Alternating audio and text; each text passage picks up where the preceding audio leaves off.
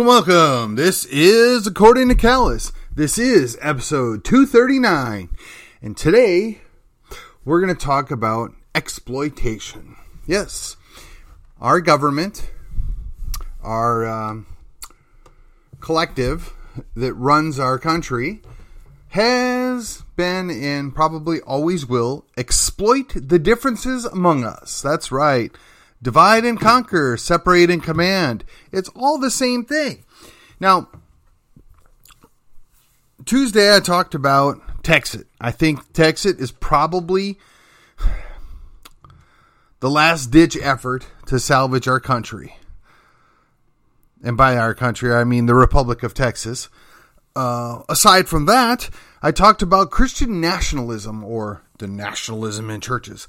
Now, I hear and see all these narratives of caricatures of this, but I really actually never see what the accusation is uh, portrayed to be in reality.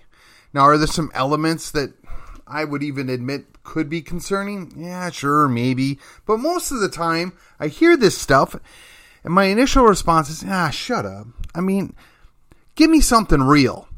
If you're worried about a bunch of Christians that actually love their country getting excited and, and interested and motivated, yeah, really, I think the problem might be you. Now, are there a little Trumpistas that are a little crazy and maybe a little over the top? Yeah, sure. But how are they any different than all the people that were crazy for Obama or the Biden bots? Or if you want to go further back, I mean, I'm sure there was a bunch of crazies that were gaga for Kennedy. Or there's still a whole slew of people that think Roosevelt was the greatest thing since sliced bread. And don't even get me started on those Lincoln files. Look, the president is supposed to be just a man. The president shouldn't be involved or involved or yeah, involved in our lives it would be nice if I could go home at night and not even know who the president is because, quite frankly, he's irrelevant to my life. But unfortunately, that's not what the case is today, nor has it been for most of my life. And I've been around officially 50 plus years at this point, and I can tell you,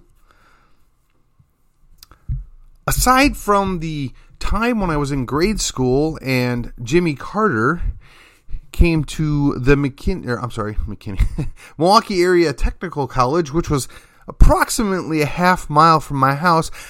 I don't think I've ever been close to the president or the nominee. And by that I mean physical proximity.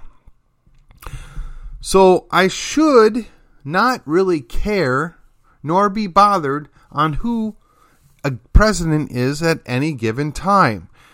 If we go all the way back to the time of my birth, we would have had Nixon, followed by Carter, followed by Reagan, followed by George H.W., and then Bill. Yes, I did not have, never mind. Clinton, and then George W., followed by Obama Nation, I mean, Obama, and then we got a little Trump thrown in there, and the current guy who is essentially the Obama third term.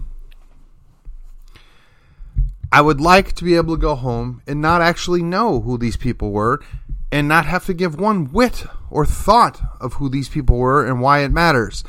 Unfortunately, because we have a Congress that refuses to do their job, we know. And they have assumed and assumed powers that they nominally act as kings. And kings thrive when their people, their peasants, their subjects are divided because then their subjects are more worried about what they're doing than what the king is doing. Now, go along with me here for just a moment. I would imagine there are a whole lot of us that are right of center that are not excited about progressives, that are not excited about CRT and all the other alphabet stuff that these people prattle on about and try and make the most importantest thing ever. But if you actually talk to, I would say, a majority of people left of center, that majority really isn't buying most of this stuff either. They know they're on their team. They know they're nominally supportive of or at least sympathetic to those issues, but they really know that you're their enemy. They really know that the opposition is the big problem. So we, we tolerate and go along with these people that are on our team that are a little uh, somebody we're not comfortable with because we really know you're the bigger threat, the bigger enemy. Likewise, our team, right? Right of center. All we hear about are these wackadoos that are, you know, wanting to dance half naked in front of children. And of course, we have the correct biological and emotional response of what you would want to do to that individual if they were to do that to your daughter, your son, your granddaughter, your grandson. But most of us have enough self restraint to not actually do that. So we show up at school board meetings, we show up at city council meetings, we try and defend our rights and say, why are you doing this to our children? Meanwhile, we miss the whole point where we're sending our children to government programming for 12 years, and we say very little about that. Oh, we might run some candidates for office. Oh, we might protest about certain issues. But at the end of the day, we have surrendered our children willingly to the government to program them for 12 years before unleashing them to perhaps another four years of more government programming. And we wonder why they come home acting like Romans. If you don't get that reference, Paul or Voddie Baucham could perhaps explain it to you. But if we take a step back, we separate the emotional response, and we look at our neighbors, and we and we look at the people that generally oppose us, or not us, but oppose our values, our issues, our beliefs we're really probably not that far off from each other. We we see the same problems, right? We acknowledge there's a problem, but we have different solutions. And if we were to sit down by someone someone that's say left of center by 30 percentage points instead of a full on communist at 100 percentage points, keeping in mind well over half of those people that are left of center probably fall in that first 30% of uh, deviation from center. If we were to sit down and talk to them, we would have a conversation that goes like, yeah, we agree that poverty is not a good thing. We agree that our children are not well educated. We agree that this is less than stellar. We agree to this.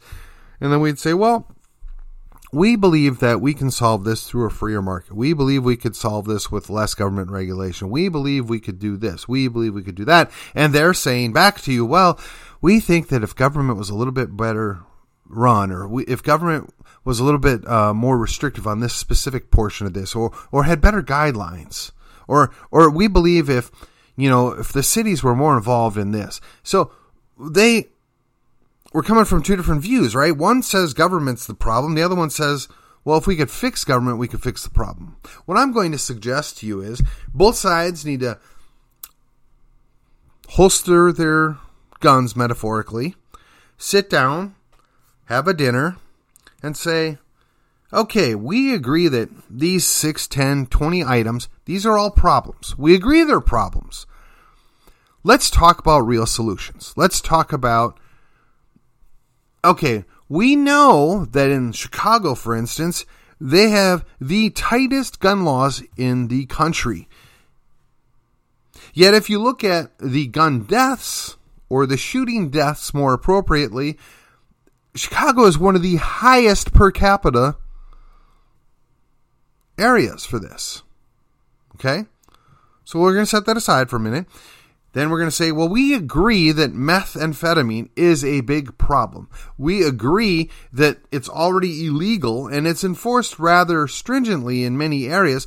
But if you go to, I don't know, certain parts of East Texas or perhaps other semi rural areas, or maybe even in the downtown city, you'll find there are large portions of people that are addicted, if not to meth, take your other drug of choice.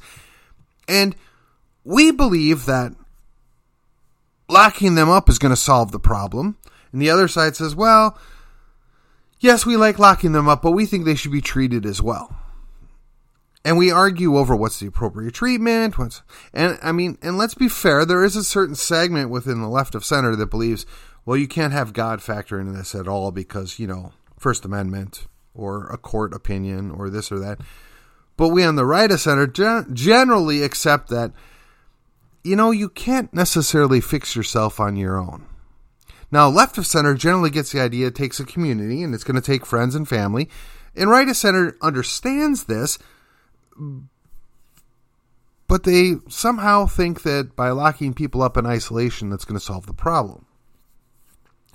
And I would just say, how that how's that working out for you? I suspect the evidence, the preponderance of evidence would say not so well. Okay, so let's stick that issue aside for a moment. Okay? Now, let's delve into a little bit more controversial subject. You got two guys that want to go home and play house. Now, most people right of center, or let's say most of the religious people would say, yeah, that's wrong because the Bible says it's wrong. Some would say it's not legal because we have all this historical evidence to suggest that it's a bad thing. And honestly, most of the people on the left already know this. Left to center, actually, probably, uh, again, that same one third over, which is probably a majority, they probably find that issue to be something they're not overly comfortable with. But they know these people. They like these people. They, they don't want to hate on them, and anything less than total acceptance is hate. So that, there's our problem. Most of the people right of center go, yeah, you know what? If that's what you want to do, we don't want to hear about it. We don't care. Just keep it out of the schools, and uh, no, you can't get married. Now, and here's the problem: the conservatives gave up control of marriage, or the Christians, I should say, the the people that actually believe marriage is a covenant, they gave up control of that and turned it over to government. And now act surprised and disappointed and angry the government twisted it and recreated what it is in their own image. My response is, what did you think was going to happen? Now, look, if we were decouple marriage from government, a lot of people on my side would be upset about that. But if we were to decouple marriage from government, it would be more biblically accurate, in my opinion. It would also allow for a lot more control to the community. But a lot of people are uncomfortable with that because they know full well that two dudes are going to say they're married. And if it stopped there, okay, fine. But we know it's not going to stop there. That slippery slope is all, oh, they're already halfway down the hill. Because when you redefine marriage between one man and one woman, you get two dudes, two chicks, two dudes, one chick, two chicks, one dude, five chicks, one dude, and vice versa. Or maybe a toaster. I'm kidding about the toaster. But I mean, there's all sorts of crazy things that then get thrown into the mix because why wouldn't they be? We've redefined it until the definition becomes meaningless. I mean, we're watching this play out in front of us right now with recession and then the meaning of definition getting redefined. And that shouldn't surprise anybody. I mean, it's been predicted, at least since uh, 1948 in ink. But again, we went to government to ask government to solve it. If you were to sit down in the local community, sit down in your extended family, your tribe, or whatever, you could probably come up with a workable solution. You could be reasonable with one another. You have a vested interest in your community. You want it to be together and working together. I mean, even my local community here, I mean, we have a certain group of individuals that are very divisive. And they spend a lot of time pointing out other people that are divisive. Well, the people generally that are getting pointed out as being divisive are reacting to the first person that was being divisive. And then it becomes a wicked circle of who's more divisive or hateful than the other. And I would say, in my opinion, that if you have a title attached to your name, you're supposed to be the bigger person. You're supposed to set the example. You're supposed to not get mired in that. And look, my, my friends that are patriots were guilty of this too. And when I say we, I mean me too. I mean, I'll admit, at times it's kind of fun to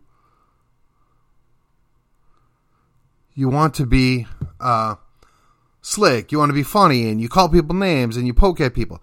There is a time and a place for that. If you're a comedian, yeah, you should be all over it. If if if the if you're on TV, yeah, fine, okay. If you do a podcast, yeah, you can get away with it on occasion, but you shouldn't be just showing up to general events and running around calling people names and dismissing them. See, and that's the thing. You have a community, and the community is supposed to work together to solve problems or deal with issues, but if you step in and immediately dismiss them, well, they're not going to pay attention. They're not going to listen. They're not going to care. Now, I'll be fair in my analysis on that. There's probably, we'll just use a nice round number 10% on both sides that don't want to solve the problem. They have no interest in talking to the people in the middle. They have no desire to for the issue to go away because then they would have nothing to do. That may be true. I'll grant you that. But in the in the longer version of this, right? And the more I give it thought, the more I come to the realization that really and truly the problem isn't your neighbor in most cases. Now, there are some neighbors that are troublesome. There are some neighbors that you wish weren't your neighbor. But by and large, people that are close to each other tend to get along. And there's always the jerk that nobody gets along with, but everybody knows the guy's a jerk or that lady's a jerk. And they just choose not to operate around them or inter- integrate with them, right? They just don't do business with them. And that person either figures it out and becomes a little bit better person or just deals with the fact that, well, I was a jerk and now nobody wants to talk to me. But society has a way of fixing these things. They don't need government to come in and hammer them. They don't need. I'm going to. How do I want to phrase this? Because I know my libertarian friends are going to get a little bent out of shape with me. But we don't need large corporations to come in and behave in such a way that they think they're government and actually take the place of government. And yes, yes, I know they're private corporations that can do whatever they want. But when they're getting government money and following government direction, they're really acting as an arm of government. So I reject that claim. So the issue is when we become dependent upon a platform in order to do certain things. And don't get me wrong, I'm on platforms, right? And platforms are helpful. They they get the word out, they educate, they they entertain. So I mean, there's something to be said for that. But we got to know who the enemy is. And the enemy is often not the guy down the road from you. The enemy, oftentimes, is not anybody that is in your direct circle of influence, your direct circle of um, conversations.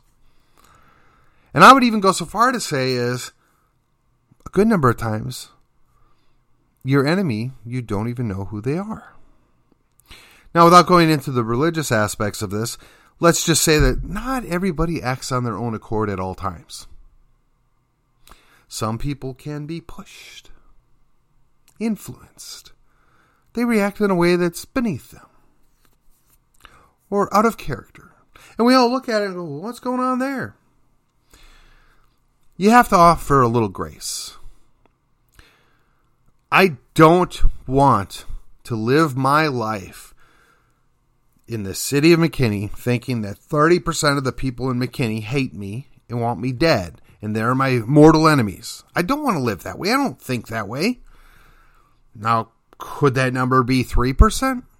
Possibly, maybe. But I don't give that one thought because the chances of me running across that 1 to 3% of those people that fall into that category are pretty slim. And 97% or better, that's really good. I can deal with that. You can too. You shouldn't lose sleep over a small percentage of people. But yet, when you muster the numbers and you show up at 20% of a crowd or 30% of a crowd, you should be heard. You need to be recognized.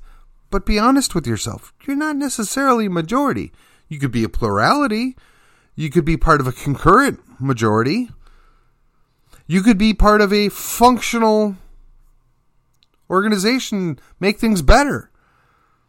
But you shouldn't just get to run the show because somebody has a title or somebody has a temporary majority present. No, we're supposed to work together. Again, in almost every case, government doesn't make things better. Government only makes things worse. And when you go crying to government, asking them to fix your problems, they're going to say, oh, well, we'll just step in and solve that, and they'll create you five more problems. Don't do it. Don't fall into that trap. They depend upon us fighting against each other. They depend upon us seeing each other as the enemy, either metaphorically or really, or, or in reality. I don't wish to live that way. I don't want to look across the street and see my neighbor and think, oh, they secretly hate me. I don't really hate anybody. I mean, there's a few people that I probably wouldn't lose sleep over if they were to get run over by a truck. There's a few people that I have no doubt have met their master, and uh, I really have a hard time feeling bad for that situation. There's a few.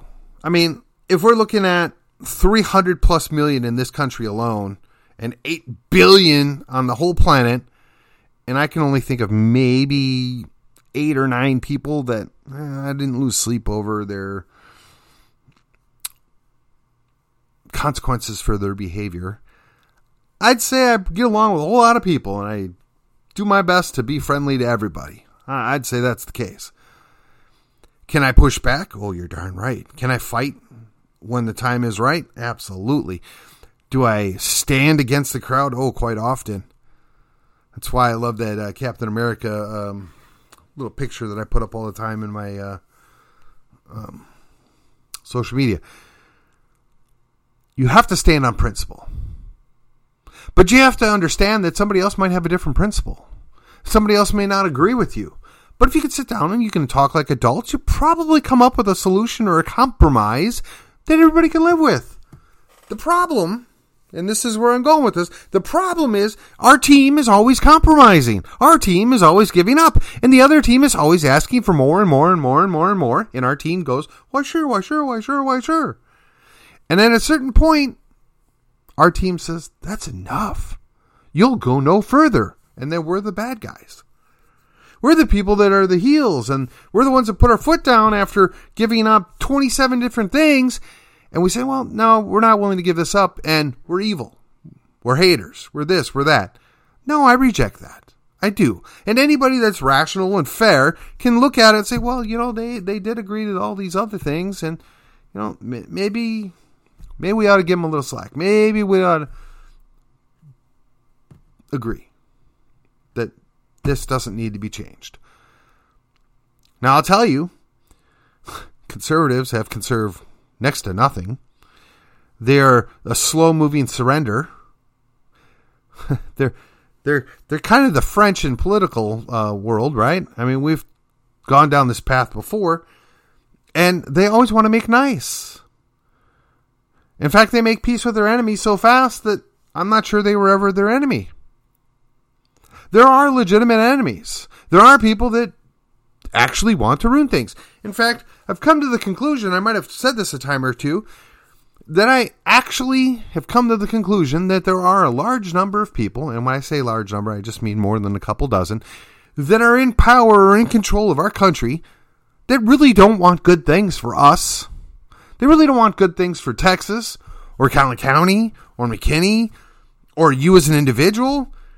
They got theirs and they want to make darn sure you can't get any. And oh, by the way, we're going to make you all peasants, permanent peasants in the peasantry.